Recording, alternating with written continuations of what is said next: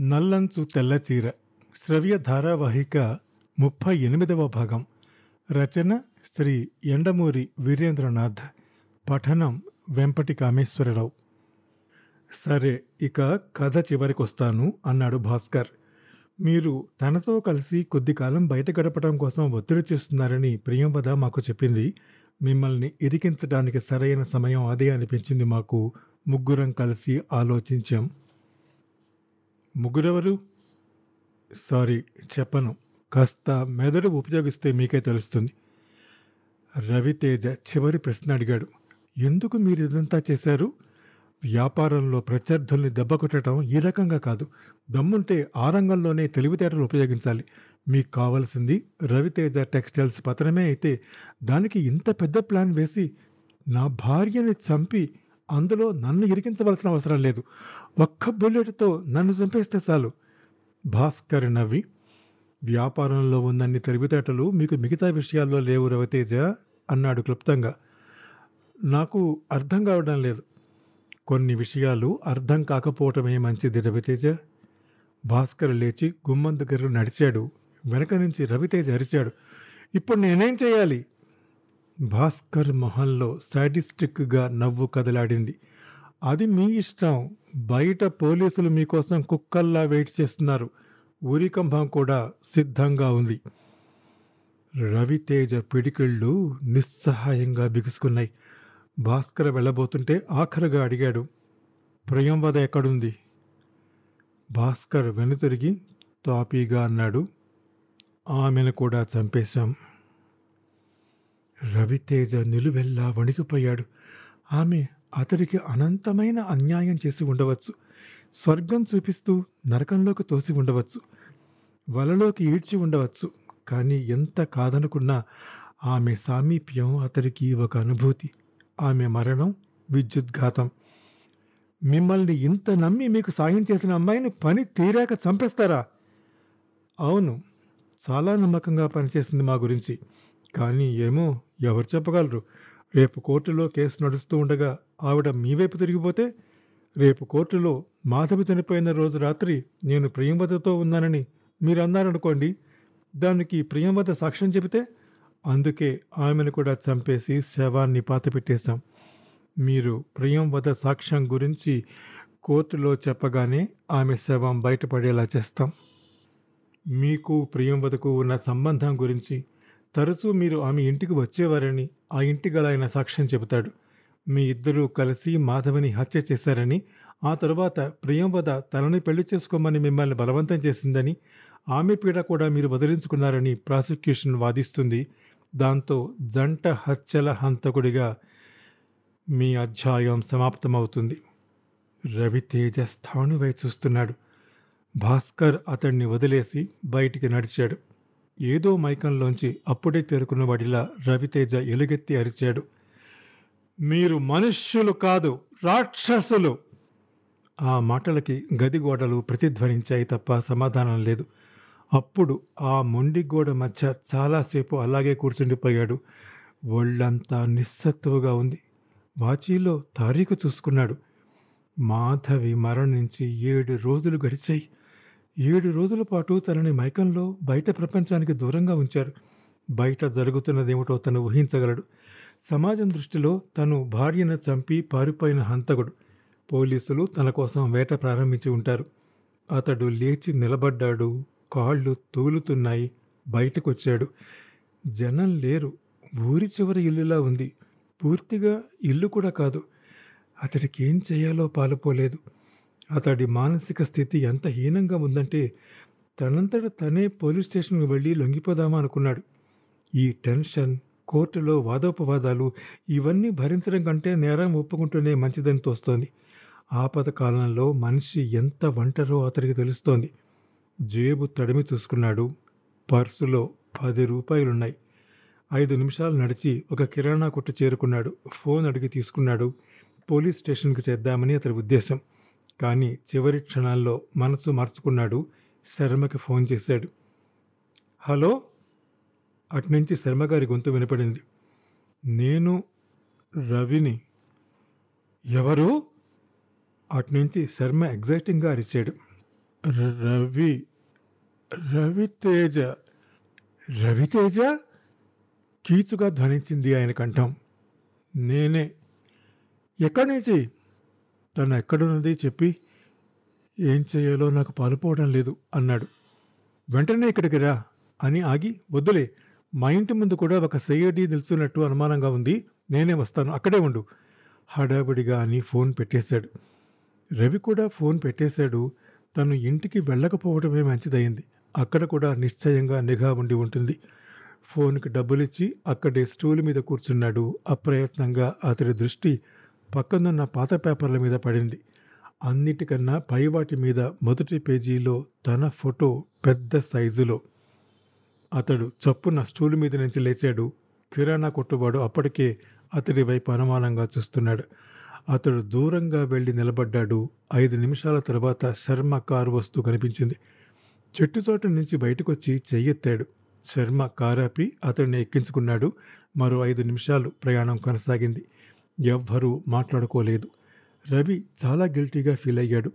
అందరి దృష్టిలోనూ తను భార్యని చంపిన హంతకుడు. తన మనసు నొప్పించకుండా ఉండటానికే ఈయన ఏ ప్రసక్తి తీసుకురావటం లేదు. ఎక్కడికి పెడుతున్నావు మా ఇంటికి. వద్దు. ఏ? రవితేజ చెప్పలేదు. అతడి ఉద్దేశం రేపు తను ఆ ఇంట్లో పట్టుబడితే ఒక హంతకుడికి ఆశ్రయం ఇచ్చినందుకు శర్మ కూడా ఇందులో ఇరుక్కోవచ్చు. అది ఇష్టం లేకపోయింది అతడికి. నువ్వు చెప్పింది నిజమే. మా ఇంటి మీద కూడా నిఘా ఉండి ఉంటుంది. నా ఉద్దేశం అది కాదు. కారు సందులోకి తిరిగింది. ఫ్యాక్టరీ తాలూకు గెస్ట్ హౌస్ అది. ఇద్దరు లోపలికి ప్రవేశించారు. శర్మే తాళాలు తీశాడు. కాఫీ తాగుతావా? వద్దన లేదు రవితేజ. శర్మ కారులో ఎప్పుడూ ఉంచుకునే ఫ్లాస్క్ తీసి కాఫీ పోసి ఇచ్చాడు చాలా ఆత్రంగా దాన్ని తాగాడు. స్నానం చేయి. నేను కూర్చుంటాను. రవితేజ తలూపి లోపలికి వెళ్ళాడు. వారం పైగా అయినట్టుంది స్నానం చేసి. పోయిన సత్తువ తిరిగి వచ్చినట్లు అయింది. ఈ లోపల శర్మ అరటిపళ్ళు అవి తెచ్చాడు. అతడి వైపు కృతజ్ఞతతో చూశాడు. తిను. వాచ్మెన్ లేడా? లేడు. సెలవులో వెళ్ళాడు.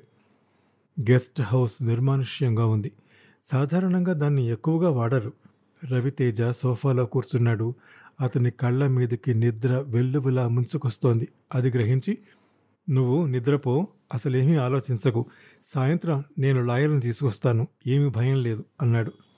ఆ మాత్రం ఓదార్పుకే కదిలిపోయాడు. థ్యాంక్స్ అన్నాడు స్పష్టంగా. శర్మ మెట్లు దిగబోతుంటే రవితేజ మరి అని ఆపచేశాడు. శర్మ ఆగాడు. నేను నేను మాధవిని హత్య చేయలేదు. శర్మ ఏదో అనబోయి మనసు మరుచుకొని నాకు తెలుసు అన్నాడు. రవి మళ్ళీ మాట్లాడబోతుంటే ఏమీ ఆలోచించవద్దన్నానుగా ఇక్కడికి పోలీసులు ఎవరు రారు. సాయంత్రం వరకు హాయిగా నిద్రపో అని వెళ్ళిపోయాడు. రవి బెడ్రూమ్లోకి వెళ్ళాడు. వారం రోజుల పాటు తను ఎక్కడ పడుకున్నాడో తెలియదు ఒళ్ళు నొప్పులు నీరసం బాధ భయం అన్నీ కలగా పొలగమై నిద్రగా మారి అతడు మరుక్షణం పక్క మీదుగా జారిపోయాడు. ఇన్స్పెక్టర్ రాజశేఖర్ బల్ల మీద ఫోన్ మోగింది. సార్ నేను త్రీ వన్ ఫోర్ని చెప్పు. శర్మగారిని ఫాలో అయ్యాను. ఆయన పటేల్ నగర్ వెళ్ళి రవితేజను ఎక్కించుకున్నాడు. రాజశేఖర్ కుర్చీలో ముందుకు వంగి రవితేజనా? అన్నాడు. అవును సార్. రాజశేఖర్ సంతృప్తిగా నిట్టూర్చాడు. వారం రోజుల పాటు శర్మగారింటి ముందు నిఘా ఫలించిందన్నమాట. ఎక్కడికి వెళ్ళారు వాళ్ళిద్దరూ? స్ట్రీట్ నెంబర్ ముప్పై వైపు వెళ్ళారు సార్. మధ్యలో ట్రాఫిక్ జామ్ కావడంతో నేను ఫాలో అవ్వలేకపోయాను. రాజశేఖర్ నిస్పృహ చెందలేదు.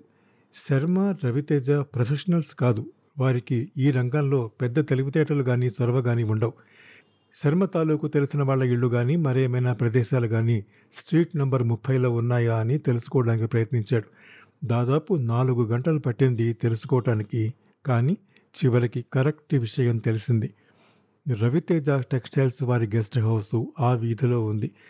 దాన్ని సాధారణంగా ఎక్కువగా వాడరెవరు రాజశేఖర్ నలుగురు పోలీసుల్ని తీసుకుని జీపులో బయలుదేరాడు. రవితేజ నిద్ర లేచేసరికి బాగా చీకటి పడింది. ఆ గదిలో పేర్కొన్న నిశ్శబ్దం ఒంటరితనం ఆ చీకటికి తోడై అతన్ని భయపెట్టాయి. అతడు కిటికీలోంచి బయటికి చూశాడు. రోడ్డు మీద జనం తిరుగుతున్నారు. స్వేచ్ఛకున్న విలువ అది. పోయినప్పుడే తెలుస్తుంది. మామూలు మనుష్యులందరూ యథావిధిగా తమ పనులు చేసుకుంటున్నారు. తనొక్కడే ఈ చీకటిలో ఇలా దాక్కుని ఉన్నాడు. అతనికి పారిపోవాలని ఉంది. వీలైతే ఈ వీధి నుంచి కూడా దూరంగా పారిపోవాలని ఉంది. ప్రత్యర్థులు ఎంత తెలివిగా తనని ఇందులో ఇరికించారో తలుచుకుంటుంటే తన మీద తనకే కోపం వస్తోంది. అంతలో అతడి దృష్టి వస్తున్న ఒక వాహనం మీద పడింది. అతడి గుండె కొట్టుకోవటం క్షణం పాటు ఆగిపోయింది. పోలీస్ వ్యాన్ వచ్చి ఆ ఇంటి ముందే ఆగింది. అందులోంచి రాజశేఖర్ దిగాడు గేటు తీసి లోపలికి ప్రవేశిస్తున్నాడు. రవి తేజకు ఏం చెయ్యాలో తోచలేదు. మెరుపు కన్నా వేగంగా వెనుక గదుల్లోకి పరిగెత్తాడు. ఆ తలుపు తీసుకుని పెరట్లోకి వెళ్ళాడు. గెస్ట్ హౌస్ కావటం వల్ల తగిన సంస్కారం లేక చెట్లు అక్కడ బొత్తుగా పెరిగాయి. పెరటి గోడ కూడా సరిగ్గా లేదు. అతడేమీ ఆలోచించకుండా అవతల కాంపౌండ్లోకి ప్రవేశించాడు. అవతల వైపు ఉన్న ఇంటి వెనుక భాగం అది. ఒక పోలీసు ఇంటి వెనుక వైపు రావడాన్ని అక్కడి నుంచి చూశాడు. చుట్టూ ఉన్న చీకటి అతడికి సహాయపడింది. అదృష్టవశాత్తు ఆ ఇల్లు తాళం వేసి ఉంది. అతడు చుట్టూ తిరిగి బయటకు వచ్చాడు. ఇంతలో అతడికి శర్మ కారు కనపడింది. అది గెస్ట్ హౌస్ వైపు వెళ్తోంది.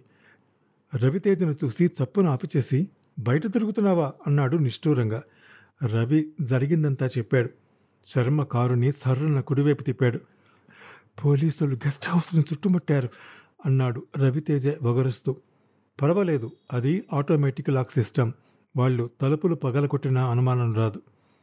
రెండు నిమిషాలు గడిచాక మనం ఎక్కడికి వెడుతున్నాం అడిగాడు రవితేజ లాయర్ దగ్గరికి. మరో ఐదు నిమిషాల్లో అతడి కారు లాయర్ ఇంటి కాంపౌండ్లోకి ప్రవేశించింది.